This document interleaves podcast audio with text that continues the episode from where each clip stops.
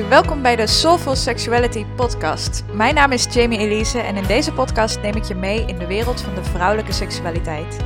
Ik heb zelf tien jaar last gehad van vaginisme of pijn tijdens het vrijen, maar bevind me nu met regelmaat in de zevende sekshemel. En in deze podcast ontdek je hoe jij hetzelfde kunt bereiken. Want seksueel genot is je geboorterecht en dat hoeft niet gefaked of genegeerd te worden.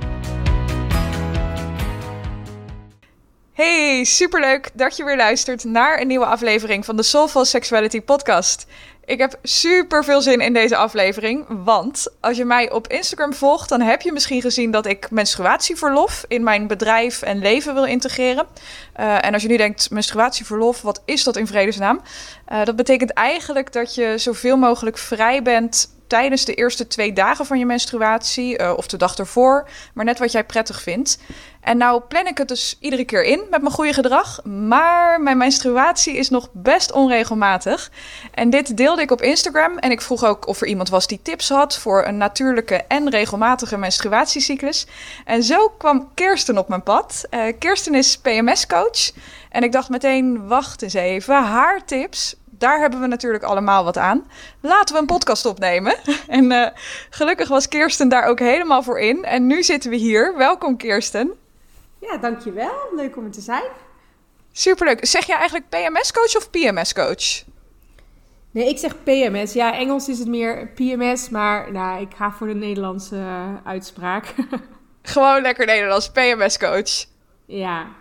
Ja, ja, ik ben echt super blij dat je hier bent. Want alles eigenlijk wat in jouw Instagram uh, bio staat, triggerde mij ook enorm. Uh, leven zonder PMS-klachten, elke dag van de maand jezelf voelen. Um, ik dacht echt, wow, is dat echt mogelijk? Je elke dag van de maand jezelf voelen? Ja, ja het, is, het is zeker mogelijk. Maar het er zitten wat, uh, wat kanttekeningen aan. Maar ik hoor zo vaak dat vrouwen zeggen van... ik voel me maar een week of anderhalve week per maand echt mezelf. En dan denk ik altijd, wow. En als ik terugkijk, denk ik, ja, dat, zo ben ik zelf ook geweest. Mm. alleen kan ik me dat nu niet meer helemaal voorstellen. Maar uh, ja, ik vind het zonde. Want waarom zouden we daar um, ehm, 30 jaar mee rondlopen? Mm, ja, ja, zo waar. Ja, ja. ja. Oké, okay, voordat we erin gaan duiken, uh, heb ik nog even een andere vraag voor je. Want ja. dit is natuurlijk de Soulful Sexuality podcast. En hierin praten we over pijn tijdens het vrije. En alles wat te maken heeft met de reis eigenlijk van pijn naar pleasure. Um, maar nu is pleasure natuurlijk veel meer dan seksueel genot. Dus voordat we beginnen, ben ik ontzettend benieuwd wat jou op dit moment pleasure geeft. Um, ja, ik ben een paar maanden geleden echt mijn eigen bedrijf gestart. Um, hmm. Waaronder ik uh, dit gedeelte doe, maar ik doe er ook nog twee andere dingen. Ik hou heel erg. En het pleasure is voor mij dat ik dus nu zelf mijn tijd kan invullen. En ik denk dat dat. Um, ook komt uit het stukje menstruatieverlof waar je het net over had. Um, ik vind het heel fijn om nu zelf redelijk mijn agenda in de hand te hebben. Kijk, je hebt natuurlijk altijd uitzonderingen. Um, en dat is voor mij echt wel een stukje ja, plezier of pleasure, omdat ik gewoon um, bij alles wat ik doe vind ik echt heel leuk. En uh, als het dus opeens prachtig weer is en ik denk, hé, hey, ik heb vanmiddag niks staan, dan kan ik er ook echt bewust voor kiezen om iets te gaan doen ja, wat ik leuk vind, waar ik blij van word. Dus um, ja, ik denk die vrijheid is wel mijn, uh, mijn stukje hmm. pleasure momenteel. Ja, mooi. En, en voor mij ook echt zo herkenbaar. Ik heb ooit in een ver, ver verleden een, uh, een half jaar op kantoor gewerkt. En ik kan het me nu ook niet meer zo goed voorstellen. Maar als ik daar aan terugdenk, denk ik, oh ja, ik ging iedere keer met lood in mijn schoenen daarheen. Wat was het eigenlijk verschrikkelijk. En als het je ding is, is het fantastisch natuurlijk. Maar mijn ding was het niet. En uh, nee ja, ik, ik ben ook een soort van half vergeten hoe dat ook weer voelde. En ik, oh ja, nee, dat was echt helemaal niks. dus dit, uh, dan is dit veel beter inderdaad. Ja, kijk, en, en, het is maar net ook waar je het om geeft. Hè. Ik, ik zeg ook altijd ja. heel eerlijk, uh, mijn inkomsten zijn uh, uh, echt wel verminderd dan toen ik mijn vaste mm. baan had, met heel veel extra's. Maar ik geef veel meer om mijn vrijheid um, dan om geld, weet je. Ik, ik, ik, mm. ik heb het geld en de inkomsten om te doen en laten wat ik leuk vind. Um, ja, en meer is in dit betreft, vind ik in dit geval, vind ik meer vrije tijd fijner dan meer geld. Uh, mm. Dus dat vind ik heel lekker dat ik, uh, dat ik dat kan doen. Ja. Ja, zo mooi. Echt leven in lijn uh, met jouw waarheid. Um, ja. Je, je zei het net al even, hè, dat, je, dat je zelf uh, van vroeger ook herkende uh, dat je, dat je ja, toch wel last had van, van PMS-klachten. Um, en ik ben eigenlijk voordat we erin gaan duiken heel erg benieuwd of je iets zou kunnen vertellen over jouw eigen verhaal. Um, hoe is jouw eigen relatie met je menstruatie geweest? En um, ja, wat, wat heeft ertoe geleid dat je nu dus PMS-coach bent? Dat ik hier ben, ja, goede vraag. Ja. Uh, nou, ik heb zeker um, jarenlang PMS-klachten gehad. Nou, laat ik het zo zeggen, om, toen ik 14 denk ik was, 13, 14, misschien 15, um, had ik hele erge klachten. Weet je, niet eens de puistjes of zo, maar ik had echt buikkrampen, zware menstruaties. ik voelde me echt niet fijn op school. ik wilde het liefst gewoon thuis blijven, voelde me heel ongelukkig. En nou ja, zoals veel vrouwen kreeg ik toen de pil voorgeschreven. En ik zal je eerlijk zeggen, als tiener, ik vond het fantastisch. Uh, want ik dacht, nou ja, hè, mocht er ooit met vriendjes wat gebeuren, dan zit ik in ieder geval op dat gebied al, uh, al goed. En het uh, onderdrukte ook alle klachten die ik had. Voor mijn gevoel kon ik zelf mijn menstruatie regelen. Dat is heel, niet helemaal niet zo, maar dat idee had ik toen wel. En dat vond ik heel fijn. Ik kon lekker de pil doorslikken, nergens last van. En na een aantal jaar merkte ik, um, ik denk dat ik toen 19 was of zo dat ik niet meer zo goed was in die pil slikken. Weet je, je vergeet hem een keer s ochtends of juist s avonds. En uh, dan wordt het misschien soms toch een risico. En toen ben ik overgegaan op een spiraal. En toen ik die overstap maakte, toen dacht ik opeens... hé, hey, er gebeurt heel veel in mijn lichaam. Er gebeuren heel veel dingen. En er kwamen ook weer een aantal klachten terug. Maar aan de andere kant voelde ik me ook wel weer beter op bepaalde dingen. Dus ik zat daar een beetje mee te strijden. En dat was, um, nou, ik denk begin jaren twintig. Of mijn twintiger jaren, moet ik zeggen. En die, ja, ik merkte dat ik weer meer, ik weet niet, ik kreeg weer gevoel. En ik had opeens weer een mening over dingen. En dat vond ik helemaal leuk. Maar aan de andere kant, uh, ik kwam ook uh, heel erg aan. En hoewel ik gewoon goed aan het sporten was, gezond aan het eten was. Ik was altijd aan het, in gevecht met mijn lijf met mijn gedachten. En ja, als dan mijn menstruatie weer voor de deur stond, dan voelde ik me echt heel slecht. En ik was um, die paar dagen daarvoor gewoon heel onaardig, ook tegen mijn vriend. Terwijl die arme jongen er ook helemaal niks aan kon doen. En toen dacht ik, ja, het kan toch niet zo zijn dat dit... Um, de rest van mijn leven, of in ieder geval totdat ik 50, 55 ben, dat ik, dit, dat ik zo ben elke maand. En dat je dan op werk zit met zoveel pijn en klachten dat je niet eens kan concentreren, dat je niemand in je buurt wil hebben. Ik denk, nou, ik vind het maar raar. En um, toen ben ik me eerst heel erg gaan focussen op uh, sport en voeding en puur gewoon algemene vitaliteit. En daar heb ik heel hard mijn best voor gedaan. En ik, ik ging heel braaf drie, vier keer in de week sporten. Ik at gezond. Ik sliep genoeg. Ik deed echt heel erg mijn best. Um, maar ik kreeg alleen maar minder energie. En ik voelde me alleen maar slechter op bepaalde momenten. toen ik weet oprecht niet eens meer exact hoe ik er ergens aan ben gekomen. Maar iemand zei tegen mij: Je moet eens dit boek lezen. Het boek is van Alisa Vitti. Het heet The Woman Code. En toen. Um, vielen er zoveel puzzelstukjes op hun plaats. Dus eigenlijk alles, nou ja, niet alles, maar een groot deel van wat ik vrouwen tegenwoordig leer, komt eigenlijk vanuit haar onderzoeken en vanuit haar boeken. Um, en toen dacht ik, wow, waarom wist ik dit niet toen ik 15 was? Of waarom wist ik dit niet 10 jaar geleden toen ik stopte met die pil? Um, omdat er gewoon zoveel dingen verklaard werden. En um, ook heel veel klachten kon ik er opeens aan koppelen. En dat zijn allemaal geen enorme klachten. Maar als je bedenkt dat, je daar, dat ik daar elke maand weer last van had, um, dacht ik, hmm, dat is toch wel vreemd. En als ik een van de dingen die ik nu weet, is dat heel veel vrouwen denken: oh ja, dat hoort erbij. Dat hoort bij het stukje vrouw zijn, bij die menstruatie. Um, maar dat is dus helemaal niet zo. Dat hoort niet. Alleen hebben we onszelf dat gewoon maar verteld, omdat we niet zo goed weten wat we ermee moeten. En zeker uh, huisartsen en dergelijke zijn er nog niet heel erg uh, mee bezig of in gespecialiseerd. Dus zo kwam dat eigenlijk. En toen ben ik me daarin gaan verdiepen. En toen dacht ik, nou ja, dit moet iedere vrouw weten. Dit zouden we gewoon op school moeten leren. Um, dat zou het leven, denk ik, voor heel veel vrouwen veel makkelijker en leuker kunnen maken. En zo ben ik er eigenlijk ingerold. Daar heb ik gewoon mijn missie van gemaakt. En ja, nu zit ik onder andere hier.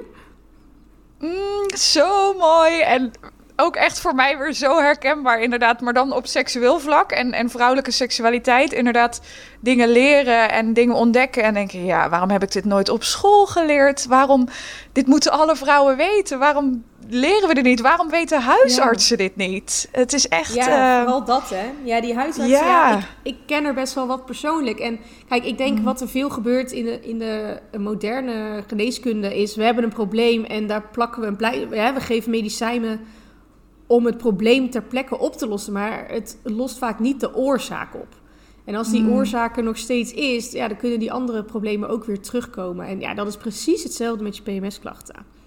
Mm, ja, ja ik, ik heb inderdaad ook eh, in mijn kennissenkring een huisarts. En zij heeft een boek geschreven. Uh, en dat heet uh, Studeren we geneeskunde of medicijnen? En toen dacht ik, ja, die is raak. Ja, dat, ja. ja. ja. en um, ja, wat, wat denk ik uh, uit jouw verhaal, in ieder geval voor mij ook heel erg herkenbaar was. En ik denk voor veel meer vrouwen, is dat het een beetje voelt als kiezen tussen twee kwaden. Hè? Als je zit in die uh, anticonceptie, je, je slikt of de pil of je hebt een spiraal. Um, en daar ondervind je natuurlijk nadelen aan. Een van mijn reden om ermee te stoppen was eigenlijk dat ik dacht, nou, ik zie wel wat in dat libido waarvan iedereen zegt dat het door het dak gaat uh, als, je, als je met je hormonale anticonceptie stopt. En um, nou ja, dus in die zin zitten er heel veel voordelen aan om te stoppen. Um, maar er zitten ook wel wat nadelen aan als je natuurlijk last gaat krijgen van die PMS-klachten um, en je inderdaad niet jezelf voelt. en ik ben eigenlijk benieuwd wat uh, en dan duiken we er meteen helemaal in. Maar ik vond het ook heel uh, uh, interessant dat jij eigenlijk zei van ja, ik sportte gezond en ik sliep genoeg en ik zorgde ervoor dat ik gezond at. Maar alsnog had ik daar heel erg last van.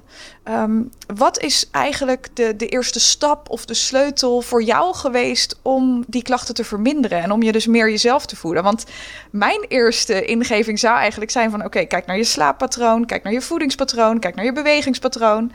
Um, dus ik ben heel erg benieuwd wat, wat dat dan is. Um, ja, dat is een goede vraag. Kijk, eh, PMS-klachten kunnen verschillende oorzaken hebben, of menstruatieklachten, zo noem ik ze ook wel eens.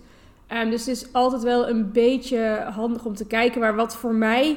Kijk, ik merkte een enorm verschil toen ik van pil overging naar spiraal. En dat komt doordat bij een pil wordt jouw hele ijsprong, heel je ovulatie, die wordt onderdrukt. Dus er vindt gewoon geen ijsprong plaats. Als je geen ijsprong hebt, heb je ook geen menstruatie. Um, als je aan de spiraal zit, dan heb je wel een ijsprong. En ook een menstruatie, maar die is vaak wat minder um, dan een normale. En het verschil daarin is dus de ovulatie. En de ovulatie is onze, daar is onze hele cyclus op gebaseerd. En dat is voor vrouwen super belangrijk, want die ovulatie is veel meer dan alleen een ijsprong. Het heeft met zoveel hormonen te maken die wij gewoon nodig hebben voor allerlei dingen. En bij mij, toen ik van de pil dus overging op die spiraal, toen dacht ik echt, wow, er gebeurt echt van alles. En wat je net zei, libido, ik heb jaren aan mezelf getwijfeld, want ik had nooit echt, echt zin. Ik moest echt altijd in, in, zin maken. En dan dacht ik de ene keer van, nou, nou heb ik wel zin, maar nou, nou is het amper vochtig daar beneden. Hoe kan dat nou? Vind ik hem dan niet leuk genoeg? En ik dacht ook, hoe doen al die mensen dat? Die zeggen dat ze vijf keer per week seks hebben. Ik moet er niet aan denken. Nou, en toen ik dus bijvoorbeeld overging naar de spiraal, veranderde dat al best wel een stuk. Dat ik opeens dacht, hé, hey, oké, wacht even. Opeens heb ik meer zin. En toen dacht ik toch, nou ja, misschien komt dat door mijn studententijd. Of dat er dan wat meer biertjes in zitten. Uh, maar als ik nu terugkijk, weet ik heel goed waar het door komt. Dat komt gewoon echt dat ik opeens weer ja, mijn lichaam liet doen uh, wat het moest doen. Dus ik, voor mij was de eerste stap echt wel uh, stoppen met hormonale anticonceptie. Um, omdat dan je lichaam gewoon weer de kans krijgt om te doen wat hij zou moeten doen. En laten we eerlijk zijn, het is gewoon de natuur. Daar, daar zijn we op gebouwd. Um, het is bij een, bij een bloem precies hetzelfde als... Hè, een bloem, het zaadje moet ook eerst uh, kiemen en ontpoppen. En als we dat tegenhouden, ja, dan komt er ook geen bloem. Dus eigenlijk merkte ik dat ik jarenlang mijn natuur gewoon heb tegengewerkt. Nou ja, toen kwam die terug. Alleen die was natuurlijk nog helemaal door de war. Ik heb, uh, ik heb er 10, 15 jaar lang onderdrukt. Dus dat betekent niet dat je lichaam gelijk denkt: ik weet weer wat ik moet doen.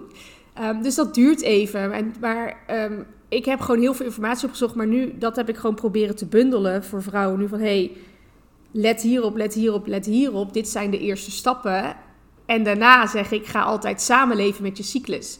Uh, en daarmee bedoel ik, dat is eigenlijk de volgende stap van weet hoe jouw cyclus werkt. Weet welke invloed het heeft per dag, hè, kan hebben op jouw leven.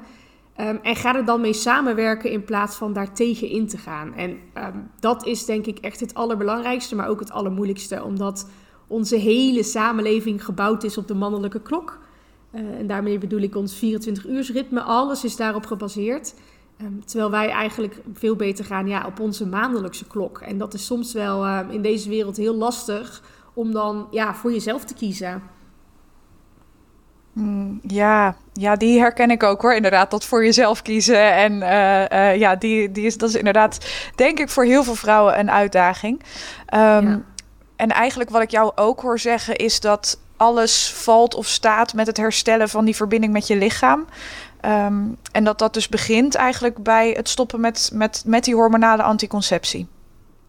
Ja, kijk, zolang jij nephormonen zeg maar in jouw lichaam stopt, op welke manier dan ook. Hè. Je hebt uh, de prikpil, je hebt zo'n buisje, je hebt een pil, je hebt een spiraal. Um, ja, dan, dan uh, belemmer je ergens een natuurlijk iets. Um, dus wat ik zei bij de pil, belemmer je de ovulatie. Dus die hele ijsprong. Terwijl die hele ovulatie, die doet zoveel meer voor ons lichaam dan alleen dat eitje loslaten. Daar zit een heel idee achter en uh, ook bepaalde processen die, die je gewoon nodig hebt voor je gezondheid. Um, spiraal is dan, een, is dan wel echt, als je toch wil, een betere optie, omdat je dan wel gewoon je ovulatie hebt. Dus je hebt wel die natuurlijke processen.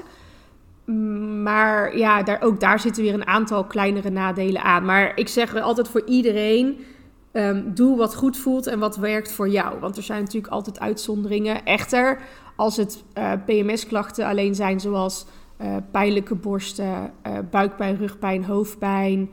Um, hè, de moedswings of de eetbuien, ja, daar, daar is gewoon echt wat aan te doen. En ook het weer jezelf voelen, ja, daar zijn gewoon niet eens moeilijke stappen, maar vrij goede stappen voor te nemen om dat op te lossen. Dus dan zou ik zeggen, ga niet terug aan de pil. Als je daar, want dat krijg ik vaak de vraag van, hé, ik ben nu net gestopt, maar ik heb nu zo'n last.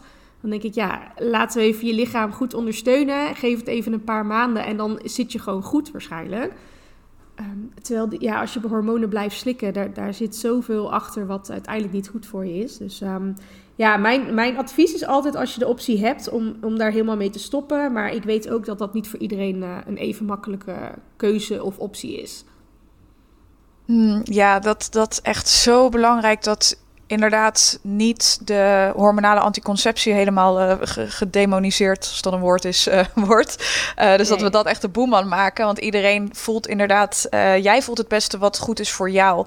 Maar die informatie die jij nu ook weer geeft, ik denk dat het wel heel belangrijk is dat je goed geïnformeerd bent. Want ik heb zelf jaren ook de pil geslikt, zonder te weten dat mijn ovulatie daardoor onderdrukt werd. En zonder te weten wat het nou eigenlijk met mijn lichaam deed. En ik denk dat heel belangrijk is dat we wel goed geïnformeerd zijn, zodat we ook echt goed de juiste keus voor onszelf kunnen maken. En um, ja, ja, en dat is ook wat ik zou willen van de huisartsen. Hè. Kijk, als, als uh, een jonge meid de pil dan wel een spiraal wordt voorgeschreven, helemaal goed. Maar ja, laten we eens eerst eens even kijken met wat doet het voor je. En waarschijnlijk ook wat zijn de bijwerkingen. Um, als je, nou ja, ik weet heel even heel erg in het kort, de pil is gemaakt in de jaren 50.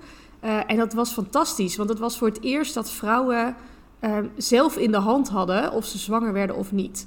Maar het was toen hartstikke illegaal uh, om anticonceptie te gebruiken. Um, dus op het moment dat vrouwen de pil gebruikten, kregen ze wel een bloeding. En op die manier konden ze hem stiekem slikken. En dan konden ze aan hun man, dan wel de omgeving, laten zien: hé, hey, maar kijk maar, ik bloed. Dus ik menstrueer gewoon. dus ik doe niks illegaals. En het stukje um, bloeding bij de pil is dus ook hartstikke nep. Het is niet een menstruatie zoals het in je gewone cyclus is. Want daarvoor moet je een ijsprong hebben gehad.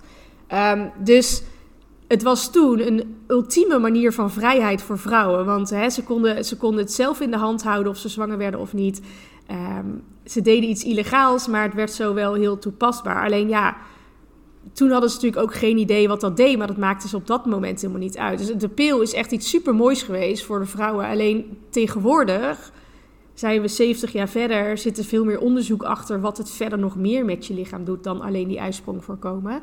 Um, ja, en als je dat weet, ja, dan zou je het niet zo snel meer aanraden. Dus ik denk dat inderdaad die informatie veel breder verspreid moet worden. En ik heb um, zelf een masterclass die mensen kunnen kijken, die heet uh, Weg met de pil. Vraagteken. En ik krijg daar ook altijd de reactie op van wauw, ik had geen idee dat er dat het nog op zoveel meer dingen invloed had dan alleen mijn menstruatie of mijn ijsprong. Dus ja, alleen al het stukje informatie wat, wat we zouden moeten krijgen op jonge leeftijd, uh, ja, daar schieten we nu gewoon echt nog tekort. Mm, ja, ja, inderdaad. Nou, ik, ik vind de pil in ieder geval wel weer een stukje leuker nu ik weet dat hij zo'n feministische achtergrond heeft. Want dat wist ik ook helemaal niet. dus dat, dat maakt hem wel weer een stukje leuker. Maar nee, zelf zou ik nooit meer uh, terug willen gaan naar hormonale anticonceptie. Ik ben er een aantal jaar van af. En um, als we weer even teruggaan naar dat stukje verbinden met je lichaam. Dan denk ik wel inderdaad dat daar alles mee valt of staat. Want als ik even voor mezelf spreek. Um, ik heb twee jaar lang nog geen, uh, geen menstruatie gehad. Terwijl ik wel gestopt was met de pil. Dus eigenlijk twee jaar gestopt zonder, zonder één keer uh, te menstrueren. Um, en als ik daar nu achteraf op terugkijk, zie ik ook dat dat echt heel erg te maken had met met de disconnectie van mijn lichaam. Ik was veel te dun voor mijn, uh, voor mijn lichaamsvorm. Iedereen, uh, het geldt natuurlijk niet voor iedereen en iedereen heeft een eigen unieke lichaamsvorm. Maar voor mijn unieke lichaam en mijn unieke systeem was ik veel te dun. En dat had dus ook weer invloed op mijn menstruatie. En ja. um, het zijn zoveel dingen die, die met elkaar samenwerken, zoveel interne processen ja. die met elkaar samenwerken. Uh, maar ik, ja. ja ik heb wel het gevoel dat je inderdaad, zodra je stopt met die hormonale anticonceptie, dat je dat ook weer kan gaan voelen. Wat jij ook zei, hè? van oh, ik heb weer een mening en, en ik, ik voel mijn libido weer. Het is net alsof je uit een soort verdoving komt, zeg maar. Ja, ja dat is ook zo. Het, wordt allemaal onderdrukt. Dus um, ja. Mm. Ja, um, je zei net ook inderdaad van, nou ja, als je, als je stopt, dan kan het zijn dat je heel erg last krijgt van die PMS-klachten of menstruatieklachten, zoals jij ze noemt. Um, mm. En dan um, moet je jezelf eigenlijk een paar maanden de tijd gunnen en dan kan het weer reguleren. Ik ben eigenlijk benieuwd wat je nou kan doen om jezelf daarbij te helpen, om, om je systeem te reguleren. Um, nou, laat ik het zo zeggen. Als jij aan de. Laten we het pil eh, even als voorbeeld nemen. Dat is de extreemste variant. Maar dit geldt ook voor um, een spiraal of dergelijke. Tijdens het gebruik van nephormonen gebeurt er van alles in jouw lichaam. En wat een van de dingen um, die die hormonen waar ze invloed hebben, zijn jouw darmen. En onze darmen zijn echt uh, direct gelinkt aan onze hormonen en aan ons brein. Dus die drie die werken op elk vlak samen. En wat er eigenlijk gebeurt als je klachten hebt, is dat er ergens in die hormoonbalans iets uit balans is. Of meerdere kleine dingetjes. Als je de pil gebruikt, de pil heeft onder andere invloed op je darmen en op je maag. En wat doet die? Die onttrekt allerlei vitamines en mineralen. Dus de, gezondheid die we uit onze voeding halen, normaal gesproken hè, gaan die vanuit de darmen naar andere plekken in het lichaam. Uh, maar de pil onttrekt jouw lichaam daarvan. Wat eigenlijk ervoor zorgt dat je met allerlei tekorten rondloopt. En die tekorten, die, heb je, die, zijn niet handig voor je hormoonbalans. Dus een van de eerste dingen die ik altijd zeg als je stopt, is ga heel goed nou ja, luisteren. Niet, ga heel goed zorgen voor je darmen. Dat betekent gezonde, goede voeding. Eet voldoende gezonde vetten. Eet heel veel groenten en eet goed vezels. Op die manier gaan jouw darmen weer optimaal werken. En belangrijk is om ook een aantal uh, mineralen en vitamines aan te vullen. En nummer één, en uh, mensen die mij volgen, die worden altijd knettergek van mij, maar ik zeg altijd magnesium, magnesium, magnesium, magnesium. Uh, magnesium zorgt voor 300 processen in ons lichaam, maar is voor de hormonen ook zeer belangrijk. En 80% van de bevolking loopt rond met een magnesiumtekort. Dus magnesium is altijd stap 1. Lastig is alleen, jouw lichaam kan niet zo goed magnesium opnemen als jouw vitamine D tekort heeft. Dus ik zeg altijd, ga starten met magnesium aanvullen, je vitamine D aanvullen.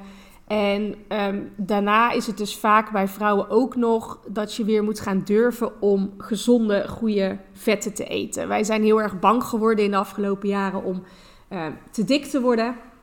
Uh, of juist uh, dat we denken, we eten snel te veel.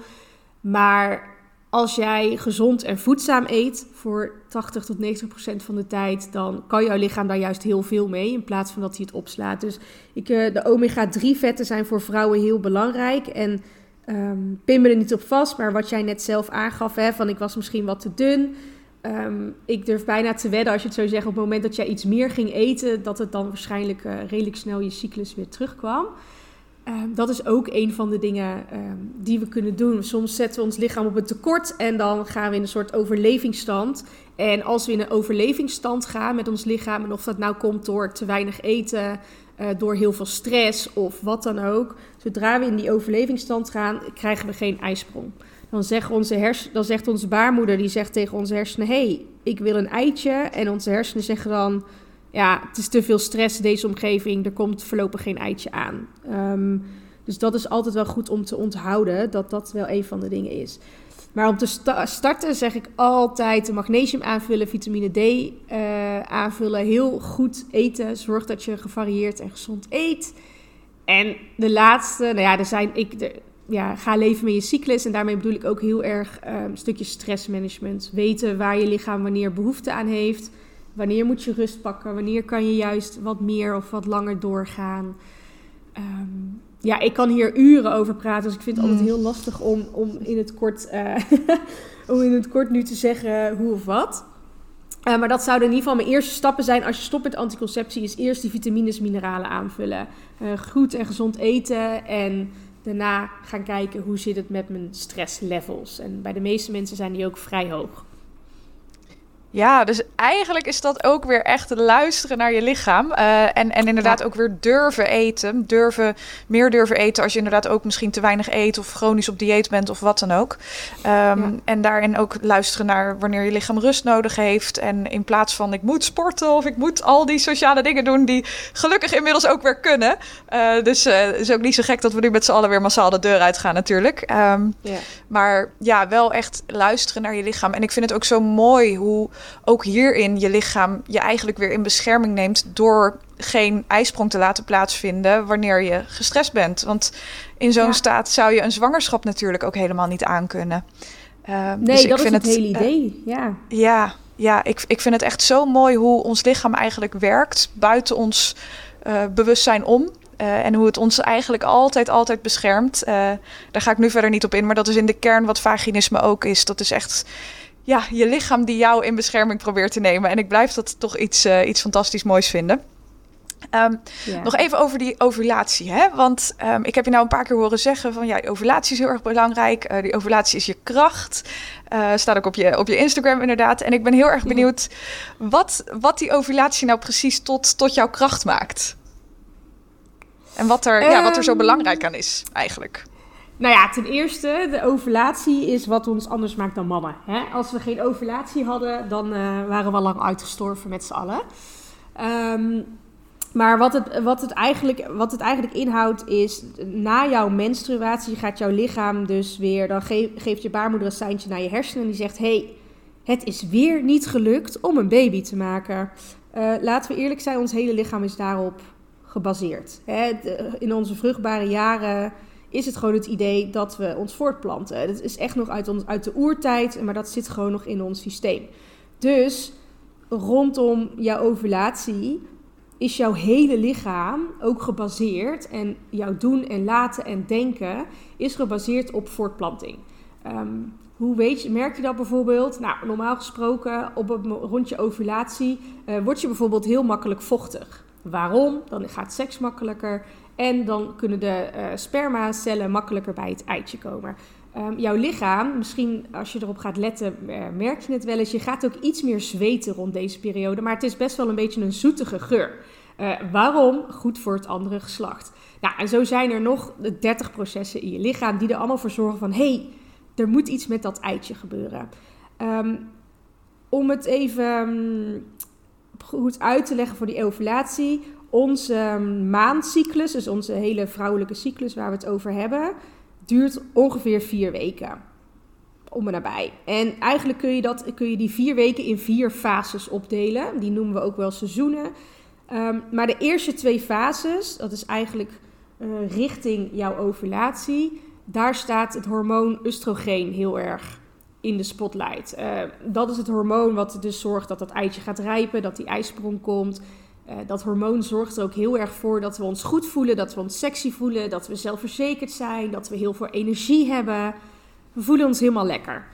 Um, op het moment dat die ijsprong plaatsvindt, dan gaat eigenlijk het eitje, dat gaat uit het vliesje waar het in zit, hè, het beschermvliesje, daar springt het letterlijk uit. En dat vliesje, dat verandert dan. Dat vliesje, dat wordt ons uh, corpus luteum, ook wel het, gele lichaam genoemd.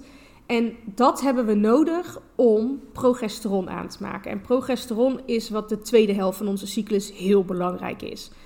Um, er is geen andere manier voor ons lichaam om progesteron aan te maken. Dat kan alleen door dat vliesje.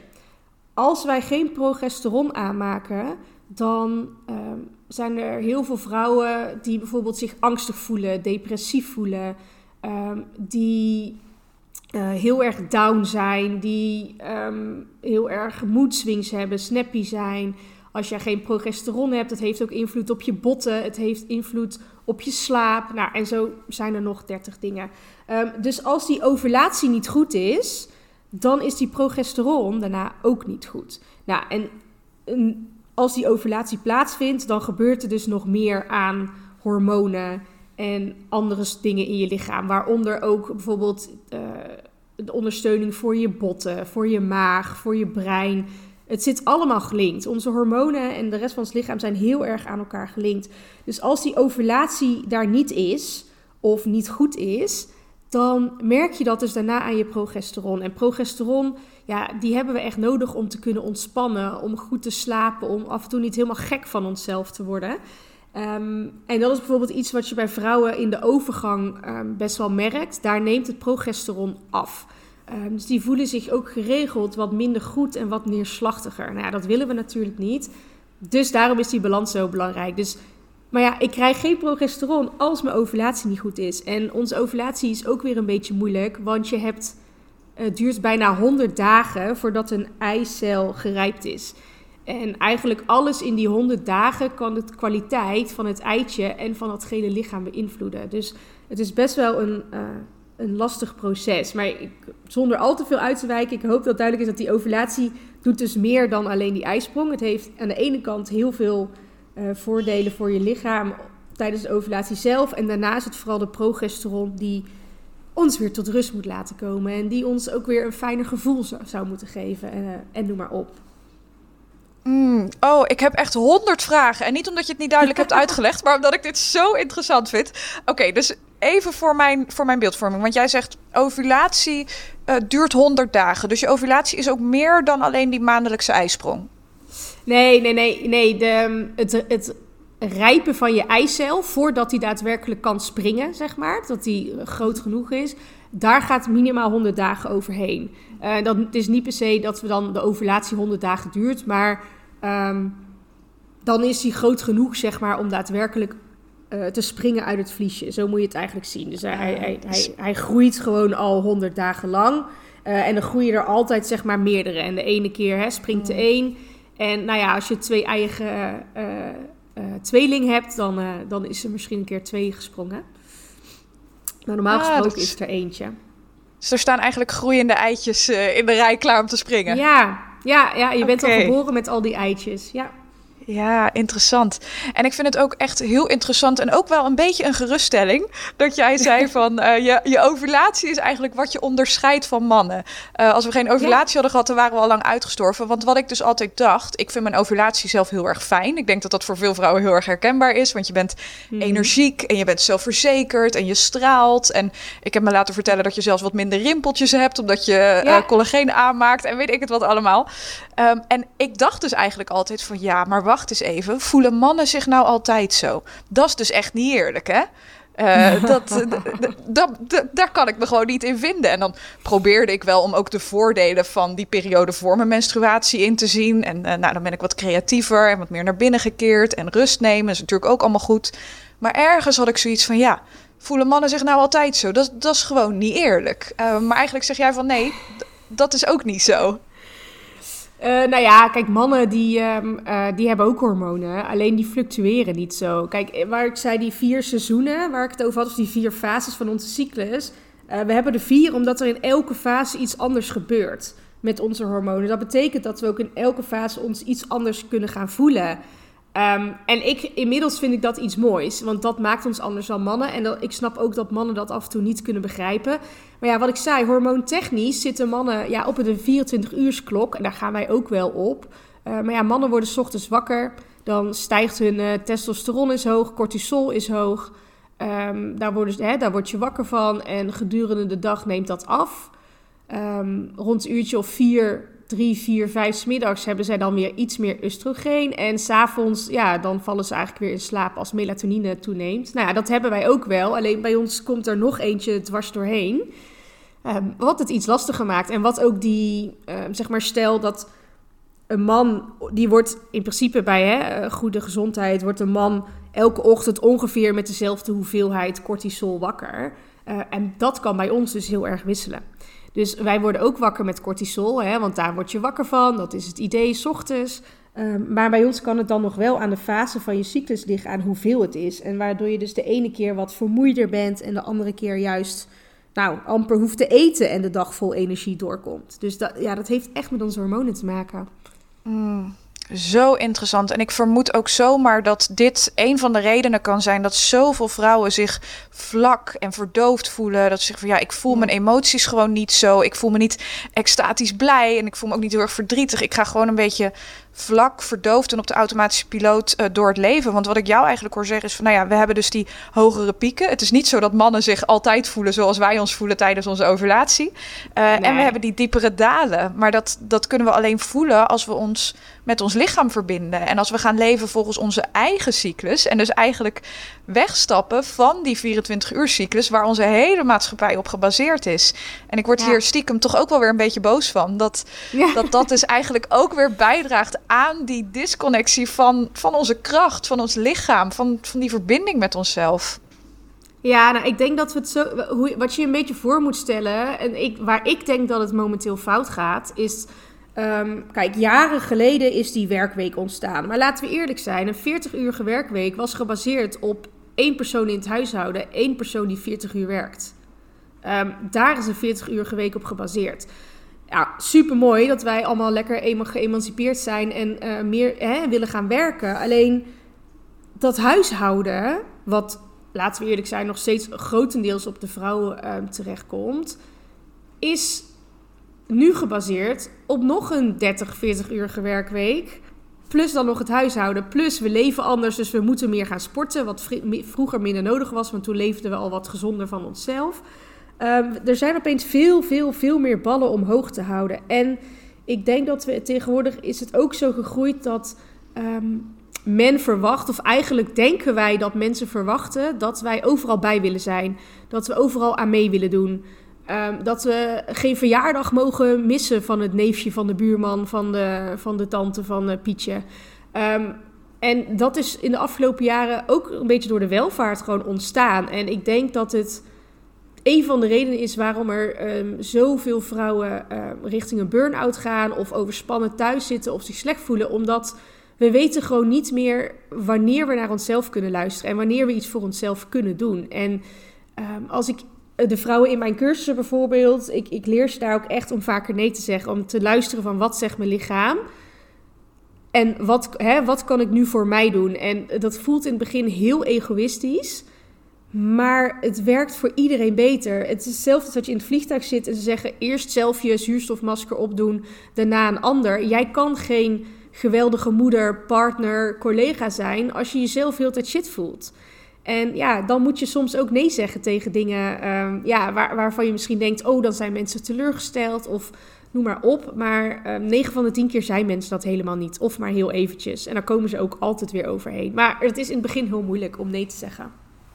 Ja, zo, zo waar. Je, je doorbreekt natuurlijk een patroon als je nee zegt. En dat patroon heeft jou heel lang voor jouw gevoel veilig gehouden. En als je dat dan ineens moet doorbreken, dan voelt het natuurlijk als nee, doe dat niet. Want dat, dat brengt je in gevaar en dan verlies je je relaties. En dan vindt niemand je meer aardig. Um, ja.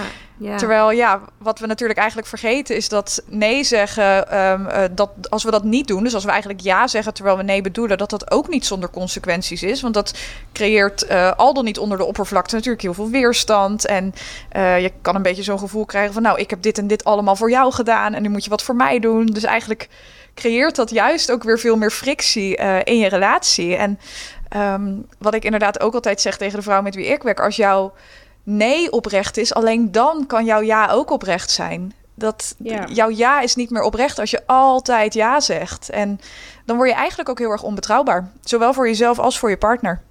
Ja, het is vooral ook een signaal wat je naar jezelf geeft. Hè? Van ik zet mezelf wel weer aan de kant, want. En ehm, ja, ik denk dat het daar uiteindelijk fout gaat. En ik zeg ook altijd, en dat is misschien een tip voor de mensen die luisteren. Als je bang bent om af te zeggen, draai het eens om. Stel dat die persoon naar jou toe komt en zegt: Joh, ik, ben, ik, hè, ik zit even gewoon, ik zit er doorheen. Ik, ik moet eigenlijk gewoon even een, een uurtje, paar voor mezelf hebben of een avondje voor mezelf. Volgende keer ben ik er weer bij als iemand dat zo oprecht zegt, dan, ga je, dan word jij toch ook niet boos?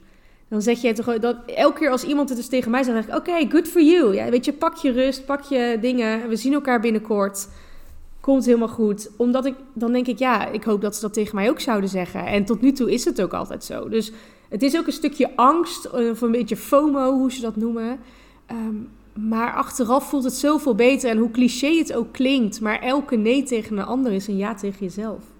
Mm, zo waar, zo waar. En inderdaad, draai het eens om. En inderdaad, zelfs als die persoon dan zou zeggen van... nou, wat ben jij voor trut uh, dat je niet komt... wil je zo'n persoon echt in je leven? Ja, dat is ook, ook, een, uh, ook iets om je af te vragen. Ja. Mm. Ik wil heel graag nog heel even met jou terug naar het stukje progesteron. Uh, want jij zei van oké, als je progesteron uh, goed is, dan ben je dus minder angstig, minder depressief, heb je minder last van mood swings. Moet ik het dan zo zien dat er, um, als je daar dus heel erg last van hebt voor je menstruatie, dat er in jouw ovulatie ergens iets misgaat, uh, waardoor je te weinig progesteron hebt aangemaakt voor je menstruatie? ja en nee. Het is iets ingewikkelder dan dat. Kijk, progesteron, um, nou ja, dat komt dus uit dat gele lichaampje wat ontstaat, hè, uit dat, uh, dat vliesje wat om je eicel zit. Um, echter, wat, uh, wat ik zei, het eerste gedeelte is heel erg oestrogeen, het tweede gedeelte is progesteron. Nou, die twee die hebben een bepaalde balans tegenover elkaar. Uh, het eerste gedeelte is je oestrogeen, die moet hoog zijn. Nou, dat lukt bij de meeste vrouwen. Uh, maar daarna, zodra die ijsprong is geweest, moet dat oestrogeen gaan dalen. En ook best wel hard. Als dat niet genoeg uit je lichaam kan door omstandigheden, dan wordt die progesteron eigenlijk overschaduwd door je oestrogeen. Dat noemen ze oestrogeendominantie. Zodat, en die dominantie kan dus komen A, doordat je echt te veel oestrogeen hebt wat je lichaam niet kan afvoeren. Of B, je hebt te weinig progesteron aangemaakt, dan is uh, oestrogeen nog steeds dominant. Ja, of eigenlijk een, een, combi van beide, dat progesteron te weinig kans krijgt omdat je nog um, te veel oestrogeen hebt. Dus die twee zitten wel weer aan elkaar gelinkt. Um, want ja, de ene, ene klacht komt zeg maar vanuit die oestrogeendominantie en de andere klacht komt uit uh, te weinig progesteron. Dus eigenlijk is de balans tussen die twee het allerbelangrijkste. Hmm. En Oké, dus maar eigenlijk als je heel erg last daarvan hebt voor je menstruatie, zou je kunnen zeggen van ja, er is vrijwel zeker een disbalans. Als je dus heel erg last hebt van die mood swings, angst. Oké, is er een manier om erachter te komen of jij inderdaad een teveel aan oestrogeen hebt of een tekort aan uh, progesteron?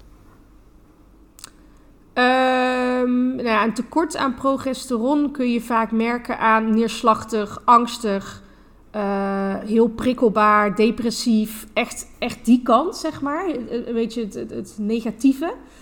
Um, en dan zul je dat vaak vooral voelen net na je ijsprong en net voor je menstruatie. Um, en als, je echt een, als het vooral je oestrogeen is, dan heb je ook vaak hevige menstruaties, uh, buikkrampen, buikpijn, rugpijn. Uh, pijnlijke borsten voor de vrouwen die luisteren op hun buik slapen. Ik ben zelf een buikslaper, anders kan ik niet tukken. Maar als ik, ja, soms heb je echt van die hele gespannen uh, borsten, dat ze echt bijna pijn doen. Dat je dus ook niet op je buik kan liggen. Of bijna pijn doen, dat ze gewoon echt pijn doen. Ja, dat is echt wel een teken van dat je, dat je oestrogeen zeg maar te hoog is en niet goed afgevoerd kan worden. Uh, en dat voelen vrouwen ook vaak zo rond hun menstru ovulatie en net voor de menstruatie. Um, kijk, er zijn nog veel meer klachten. Um, moedswings en eetbuien. Um, ja, dat is dan net weer een, een ander stukje kennis wat eraan hangt. Maar dat, dit is even zeg maar de grootste, eh, het grootste verschil. Dus stel bijvoorbeeld, we hebben ook nog vrouwen ehm, die heel veel acne hebben. Ehm, waarschijnlijk kan je lever je oestrogeen niet zo goed afvoeren. Het, Hmm. het vermoeidere, prikkelbaarder, eh, dat is echt meer progesteron. Hmm. En dan ga ik even heel egoïstisch zijn, want mood swings eetbuien, daar sla je de spijker op de kop van de dingen waar ik last van heb. wat, eh, wat, wat je zei, dat is een ander stukje eh, kennis Ja, wat daarbij komt kijken. Het heeft natuurlijk altijd allemaal ergens met elkaar te maken. Ehm, maar mood swings eetbuien is eigenlijk nog het makkelijkst op te lossen van allemaal. Want het handig om te weten, ehm, na jouw ovulatie, eh, dan ga je eigenlijk richting je premenstruatie, hè, de PMS-periode. nou, die duurt het langst eh, van die hele cyclus. Die duurt 10 tot 14 dagen. En in die periode verandert er heel veel in ons lichaam. Want wat, eh, eh, wat er eigenlijk gebeurt is tijdens jouw, eh, de periode voor je ovulatie heb je een baarmoederslijmvlies opgebouwd. Eh, waarom? Als dat eitje eenmaal bevrucht is, dan gaat het daar zich in nestelen. En het is belangrijk om die zo goed, gezond en zo dik mogelijk te hebben, zodat dat eitje goede kans heeft tot overleven. Nou, na jouw ovulatie gaat jouw lichaam kijken van, hey, zijn we zwanger of niet? Zijn we zwanger of niet? Oh nee, we zijn het niet. Oké, dan moet alles afgebroken worden. Dus dan betekent dat dat hele baarmoederslijmvlies, wat we zojuist hebben opgebouwd, dat het weer afgebroken moet worden. Nou, dat kost onwijs veel energie voor je lichaam. Het kost heel veel energie. En ehm, dat zorgt voor een aantal dingen. Ten eerste zorgt dat ervoor dat, dat jouw cortisol, dus jouw stresshormoon, eh, hoger is dan normaal. Dus het zorgt er al voor dat je je een beetje gestrest voelt. Uh, daarnaast zorgt het ervoor dat jouw metabolisme omhoog gaat. Dus jouw verbranding. Uh, het afbreken van dat baarmoederslijmvlies kost heel veel kracht en energie. En daar heeft, jou, ja, daar heeft je lichaam dus energie voor nodig. En dat haalt hij uit je lichaam. En dat moeten we weer aanvullen natuurlijk. En um, als laatste, nou heb ik hem normaal voor me en nu weet ik hem even niet. Oh ja, je lichaam um, zit in een koudere fase. Dat houdt in, volgens de Chinese um, traditionele geneeskunde dat in die periode jouw lichaam is eh, van nature aan het afkoelen. Uh, dat betekent dat je lichaam dus ook heel hard moet werken om op lichaamstemperatuur te blijven. Dus we hebben al een verhoogd cortisol, we hebben een sneller metabolisme en we hebben um, dus dat we sneller koud zijn. Voor alle die drie die dingen moet jouw lichaam heel hard werken en voor alle drie die dingen heeft jouw lichaam energie nodig. Nou, waar haalt hij dat vandaan? Een beetje uit je opslag, maar voornamelijk uit voeding. En dat is ook de reden um, waarom we soms zo ontzettend prikkelbaar zijn, waarom we uh, eetbuien hebben en waarom we uh, moedswings hebben. Want moedswings komen voornamelijk door onze bloedsuikerspiegel. Als die stabiel is, dus met kleine golfjes, zeg maar je eet, betekent dat je bloedsuikerspiegel een beetje stijgt. En daarna daalt hij weer rustig tot je volgende maaltijd. Nou, als dat een redelijk stabiel uh, golfje is, zeg maar, dan is dat goed. Maar wat er dus gebeurt, we hebben meer eten nodig in deze periode. Um, maar dat geven we onszelf niet. Dus op het moment dat we eten, dan stijgt dat lijntje een beetje. Maar dan eten we eigenlijk te weinig, waardoor we dus heel hard naar beneden gaan. Um, en voordat we dan weer eten, heb je dus eigenlijk al een soort diep dal bereikt voordat je weer omhoog gaat. Ik weet niet of dit een beetje duidelijk is. Um, maar je hebt in ieder geval, uh, um, je stijgt nog steeds een beetje uh, met eten. Maar doordat je dus eigenlijk te weinig eet, ga je daarna echt in een soort, uh, in je, je hongerdip, in je dipje. Uh, en daar ga je van eten. En als je daarin zit en je hebt geen eten of je hebt te lang gewacht met eten, ja, dan word je chagrijnig. Ga je heel onaardig doen tegen andere mensen. Um, en daar komt eigenlijk ook nog bij kijken dat we te weinig slapen. Dus we moeten meer eten, dat doen we 9 van de 10 keer niet. Daar worden we snappy van, daar worden we uh, onaardig van. En als we gaan eten, dan gaan we uh, sneller snaaien. En omdat we dus zo hard aan het werk zijn, omdat ons cortisol al hoger is, betekent het ook dat we ons eerder onszelf rust moeten gunnen. En slaap is nog steeds de beste manier uh, van rust. Dus dit zou ook de periode moeten zijn waar je gewoon een uur eerder naar bed gaat. Of als je moe bent, dat je gewoon naar bed gaat. En ik denk dat we allemaal ook weer traditioneel gezien tegelijk met de man naar bed gaan en opstaan. Want hè, dat is romantisch en dan lig je samen in bed. Maar al buiten deze hele cyclusperiode waar ik het nu over heb, zouden wij al 20 minuten per nacht meer moeten slapen dan mannen. Puur om te kunnen verwerken wat we allemaal meekrijgen op een dag. Ehm, en dat doen we zelden tot nooit. Dus we lopen altijd al een beetje slaap achter. En in deze periode nog meer, omdat we gewoon niet genoeg rust pakken. Dus als je eetbuien en uh, moedswings hebt, dan zeg ik altijd: je moet uh, eh, 90 tot 300 calorieën per dag extra eten. Wel gezond, uiteraard, dus niet in chocola. Um, ga wat eerder naar bed. En als je heel erg naar chocola hunkert, zoals heel veel vrouwen hebben, dan zit je echt in je magnesiumtekort. Zorg dan dat je je magnesium aan gaat vullen. Als je die drie dingen doet, dan ben je echt al heel veel van je klachten af. Mm, super goede praktische tips. Ehm, en, en ik hoor hier ook echt weer die valkuil van die 24-uursmaatschappij, die 24-uursklok. Hoe je dus eigenlijk iedere dag van de maand uh, hetzelfde wil, of tenminste ongeveer hetzelfde wil eten, uh, ongeveer dezelfde hoeveelheid wil slapen. Uh, terwijl je eigenlijk afhankelijk van waar je zit in je cyclus, dus gewoon echt meer eten nodig hebt, meer slaap nodig hebt, meer rust nodig hebt. Ja. en dat je dus inderdaad echt wat mag afstappen van die, van die 24 uur cyclus. Ja. Ja, dat is niet altijd makkelijk. Nee, nee, zeker niet. Dat uh, zeker niet. Um, laatste vraag, want waar ik eigenlijk nog heel erg benieuwd naar ben, is hoe realistisch het is om een uh, volledig regelmatige cyclus te hebben. Want mijn cyclus die varieert bijvoorbeeld altijd tussen de 28 en 33 dagen. En ik ben eigenlijk benieuwd of ik mijn innerlijke perfectionist nu een beetje los moet laten. Uh, of dat het, dat het dus echt mogelijk is dat hij bijvoorbeeld altijd 29 dagen is. Het zal ongetwijfeld mogelijk zijn, maar dat is uh, niet normaal. Uh, een, een regelmatige cyclus is een cyclus die max 4 tot 5 dagen afwijkt. Dus als je Als je uh, zeg maar de ene keer 29 dagen hebt en de andere keer 27 en de andere keer 31, dat wordt nog steeds gezien als regelmatig. Um, dus ja, dat perfectionisme, ik herken het, maar dat is uh, um, bijna niet te doen. En daar zit dan ook gewoon weer bij dat nummer 1 die je hormonen uit balans brengt en dus ervoor kan zorgen dat, dat bijvoorbeeld je cyclus twee dagen later is, um, is stress. Dus als jij net in een maand zit of ergens in die twee maanden, uh, ik zeg maar wat, al heb je een verhuizing die een week duurt. Of uh, iemand die overlijdt. Of je hebt bijvoorbeeld antibiotica moeten slikken. Of je hebt uh, je vaccinatie gekregen. Of nou ja, noem maar op. Dan kan het al afwijken. Um, de enige manier om het enigszins zo goed, nou ja, enigszins, de enige manier om het goed uit te kunnen rekenen voor jezelf, is als je weet op welke dag je ovuleert en als je weet hoe lang die premenstrual periode is, want die is zo goed als elke keer hetzelfde. Uh, dan kan je, kan je het echt uitrekenen voor jezelf.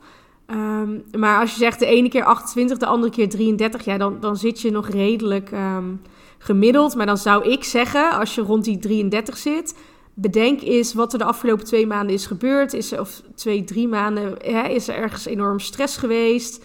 Um, is, is, er misschien verandering geweest in je voeding? Nou ja, noem maar op. Dan kan je het misschien nog herleiden um, ja, waar het vandaan komt. Hmm, ja, nee, ik, ik denk dat ik me daar inderdaad maar gewoon bij neer moet gaan leggen. Want ik zie inderdaad ook alweer hoe, hoe dat alleen maar veel meer stress op kan leveren. En als je inderdaad een beetje de neiging hebt tot perfectionisme, dan.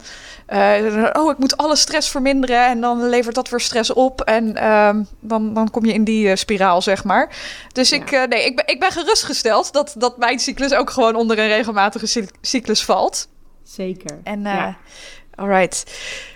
Dank je, dank je wel voor het delen van al je kennis en wijsheid. Het is echt, je bent echt één wandelende brok kennis over dit onderwerp. en ik zou je zo echt nog duizend vragen kunnen stellen. Maar dan hebben we een podcast van, uh, van drie uur, denk ik. Um, ja. Dus ik wil, hem, uh, ik wil hem heel graag afsluiten. Um, voordat we dat gaan doen, wil ik nog even het inmiddels wel bekende vijf vragen vluggertje met je doen. Uh, om toch okay. een beetje in de sekssferen te blijven. het betekent eigenlijk dat ik vijf vragen op je af ga vuren die je zo snel mogelijk mag beantwoorden. Okay. Ben je er klaar voor? Ik denk het.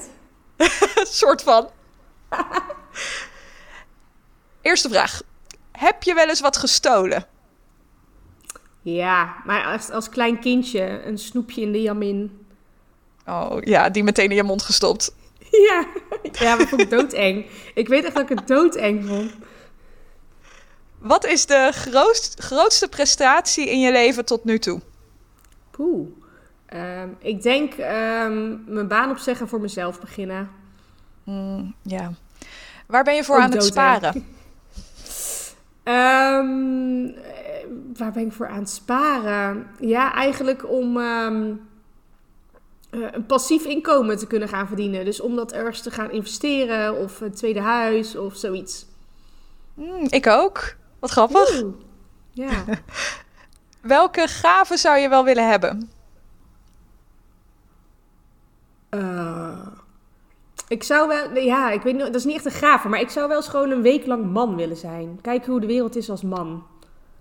Oeh, ja, interessant. Ja, Lijkt me heel leuk. ja. Wat is de leukste manier waarop iemand jou ooit heeft verrast? Eh, Oeh, dat is een goede vraag. Weet ik eigenlijk niet. Ehm, ja, ik denk toch dat mijn huwelijksaanzoek. Ja, Ja? Dat, ja. Eigenlijk omdat eh, we waren die dag tien jaar samen en iedereen zei, oeh, gaat je vragen? Ik zei, nou doe eens normaal, dat doet hij nog lang niet. En toen deed hij het toch, dus ik was er toch wel heel erg, eh, heel erg verrast toen. Dan ben je wel echt verrast, ja, als je ervan overtuigd bent dat hij het niet Ja. gaat doen. Ja, zeker. Ja, ik was er echt heilig van overtuigd. Dus eh, ja. Hmm, zo leuk, zo leuk. En hoe lang zijn jullie getrouwd inmiddels? Eh, nog niet, want eh, corona, over twee Oh. maanden gaan we trouwen. oh, dus, over eh, twee maanden, eind- wat leuk. Ja, eind mei. Het is nog in het vooruitzicht, superleuk. Ja, zin in. Ja, Hmm. Kirsten, nogmaals onwijs bedankt voor, eh, voor het delen van al je kennis en wijsheid. Ehm, ik kan me zo voorstellen dat iedereen die luistert nog lang geen genoeg van jou heeft. Ehm, waar kunnen mensen jou vinden? En nou, op Instagram, daar deel ik eigenlijk het meeste. Het kom weer tot rust heet het. Ehm, omdat ik gewoon wil dat vrouwen zeg maar, van binnen weer eh, eh, zich rustig en zichzelf voelen. Dus kom weer tot rust. En ehm, nou ja, er zijn ook best wel wat ehm, podcastopnames van mijn eigen podcast. Die heet ook Kom weer tot rust. Dus die vind je als je erop zoekt. En ehm, ja, naar aanleiding van waar we het net over hadden, wat misschien heel interessant is voor de dames, is Ehm, hè, dat, is- ik weet even niet het nummer van de podcast, maar die gaat over leven in de mannelijke wereld. Hè, hoe wij dat als, eh, als vrouw, waar we dan tegenaan lopen. Dus dat, dat zou toch wel een aanrader zijn. En ehm, op mijn website kom je tot rust.nl, waar je ook alle cursussen en dergelijke staan. Hmm, helemaal goed. Ik ga dit allemaal delen in de, de link in de show notes, zodat iedereen het makkelijk kan vinden. Eh, je podcast, je Instagram, je website. En ehm, dan eh, gaan we hem afsluiten. Ik wil jou heel erg bedanken voor het luisteren. Ehm, deel deze podcast vooral als je hier inspiratie uit hebt gehaald. Als je hier iets waardevols uit hebt gehaald en denkt... ja, dit moet mijn moeder, zus, vriendin, collega... wildvreemde op de, op de hoek van de straat... die moet dit ook weten. Eh, deel deze podcast. Spread the love, spread the pleasure. En heel graag tot de volgende aflevering.